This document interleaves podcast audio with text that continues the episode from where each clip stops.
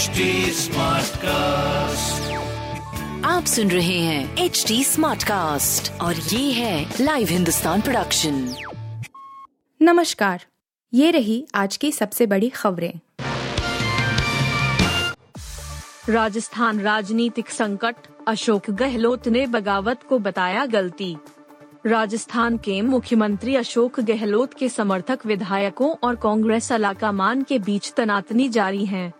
खबर है कि गहलोत ने इस मामले को लेकर पार्टी नेतृत्व से माफ़ी मांग ली है, लेकिन कथित तौर पर गांधी परिवार राजस्थान में बने सियासी तनाव से खासा नाराज़ है। दरअसल, कहा जा रहा है कि राज्य में तनाव मुख्यमंत्री की कुर्सी को लेकर है। रविवार रात करीब 80 विधायकों ने पायलट के सीएम बनने के खिलाफ एक सुर मिलाए थे। कांग्रेस को अपमानित करने को लेकर गांधी परिवार गहलोत से कथित तौर पर नाराज़ है। बताया जा रहा है कि राजस्थान सीएम ने केंद्रीय पर्यवेक्षक मल्लिकार्जुन खड़गे से माफ़ी मांग ली है। साथ ही उन्होंने विधायक दल की बैठक के साथ ही विधायकों की अलग मीटिंग बुलाने और उसके बाद हुई बगावत को गलती बताया है। खबर है कि गहलोत का कहना है, ऐसा नहीं होना चाहिए था। साथ ही उन्होंने पूरे सियासी घटनाक्रम से पल्ला झाड़ लिया है। अरबपतियों की लिस्ट में जेफ बेजोस से पिछड़े गौतम अडानी घरेलू शेयर बाज़ार में सोमवार को आई बड़ी गिरावट ने अडानी ग्रुप के चेयरमैन गौतम अडानी की संपत्ति में छह दशमलव नौ अरब डॉलर की सिंध लगा दी।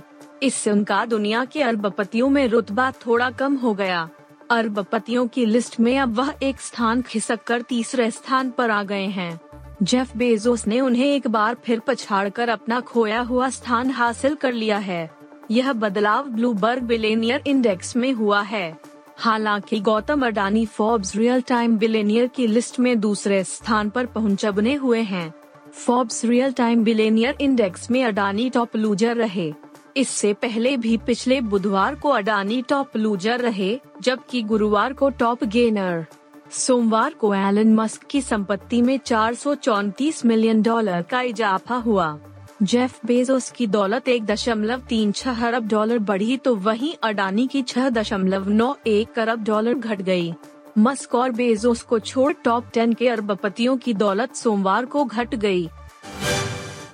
पुतिन ने एडवर्ड स्नोडेन को दी रूसी नागरिकता राष्ट्रपति व्लादिमीर पुतिन ने सोमवार को पूर्व अमेरिकी खुफिया ठेकेदार एडवर्ड स्नोडेन को रूसी नागरिकता प्रदान की उनतालीस वर्षीय स्नोडेन 2013 में गुप्त फाइलों को लीक करने के बाद अमेरिका से भाग गए थे और उन्होंने रूस में शरण दी गई थी।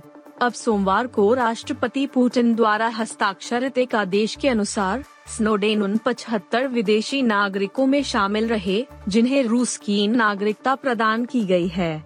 यह आदेश एक सरकारी वेबसाइट पर साझा किया गया। अमेरिकी राष्ट्रीय सुरक्षा एजेंसी के एक पूर्व ठेकेदार स्नोडेन अमेरिका में अभियोजन का सामना करने से बचने के लिए 2013 से रूस में रह रहे हैं। स्नोडेन पर यो अमेरिका के सरकारी निगरानी कार्यक्रमों के विवरण वाले दस्तावेजों को लीक करने का आरोप है। स्नोडेन को 2020 में स्थायी निवास प्रदान किया गया था। उस समय स्नोडेन ने कहा था कि उन्होंने अपनी अमेरिकी नागरिकता को छोड़े बिना रूसी नागरिकता के लिए आवेदन करने की योजना बनाई है। दीपक हुड्डा चोट के कारण टी सीरीज़ से बाहर।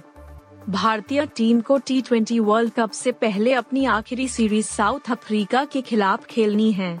इस सीरीज़ में अब दीपक हुड्डा नहीं खेलने वाले हैं क्योंकि वह चोट के कारण सीरीज़ से बाहर हो गए हैं।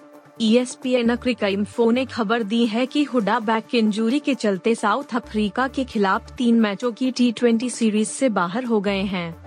हुडा के अलावा मोहम्मद शमी का भी इस सीरीज़ में खेलना तय नहीं लग रहा है इस बीच ऐसी खबरें आ रही है, श्रेयस अय्यर की भारत की मेन टीम में वापसी होने जा रही है, क्योंकि वह भी रिज़र्व खिलाड़ी के रूप में टीम के साथ हैं। हुड्डा चोट के चलते ऑस्ट्रेलिया के खिलाफ टी सीरीज़ के आखिरी मैच में टीम चयन के लिए उपलब्ध नहीं थे, जबकि शमी साउथ अफ्रीका के खिलाफ पहले टी मैच के लिए तिरुवनंतपुरम नहीं गए हैं शमी ऑस्ट्रेलिया सीरीज़ से पहले कोरोना पॉजिटिव हो गए थे और वह अभी भी पूरी तरह से उबर नहीं पाए हैं। ऐसे में शमी का साउथ अफ्रीका के खिलाफ टी सीरीज़ में खेलना तय नहीं लग रहा है। सुकेश चंद्रशेखर से तिहाड़ जेल में दो बार मिली थी एक्ट्रेस निक्की और सोफिया। दिल्ली पुलिस की जाँच में हर बार महाठक सुकेश चंद्रशेखर से जुड़ा एक नया राज सामने आ रहा है। करीब 200 करोड़ रुपए की ठगी के मामले में आरोपी सुकेश से निक्की तंबोली और सोफिया सिंह ने जेल में दो दो बार मुलाकात की थी। इस बात का खुलासा आर्थिक अपराध शाखा की जाँच में हुआ है। वहीं, पुलिस इन दोनों अभिनेत्रियों को साथ लेकर तिहाड़ जेल संख्या एक में गई थी। यहाँ पर उन्होंने उस कमरे की पहचान की, जहाँ सुकेश से उनकी मुलाकात हुई थी। आर्थिक अपराध शाखा के वरिष्ठ अधिकारी ने बताया कि टीम दोनों अभिनेत्रियों के साथ तिहाड़ जेल गई थी। निक्की और सोफिया दिन में सुकेश से मिलने जाती थीं। सुकेश के प्रभाव के कारण इनके आने के लिए कोई भी कागज़ी प्रक्रिया नहीं अपनाई जाती थी इसलिए जेल में इनके आने के कोई रिकॉर्ड नहीं मिले हैं। दोनों अभिनेत्रियाँ टीम को गेट से उस कमरे तक ले गयीं, जहाँ सुकेश ने अपना ऑफ़िस बनाया हुआ था। इस दौरान पूरी कार्रवाई की वीडियोग्राफी भी हुई। आप सुन रहे थे हिंदुस्तान का डेली न्यूज़ रैप, जो एच टी स्मार्ट कास्ट की एक बीटा संस्करण का हिस्सा है। आप हमें फेसबुक ट्विटर और इंस्टाग्राम पे एट एच टी या podcasts@hindustantimes.com पर ईमेल के द्वारा सुझाव दे सकते हैं। आप सुन रहे हैं एच डी स्मार्ट कास्ट और ये था live Hindustan production smart cast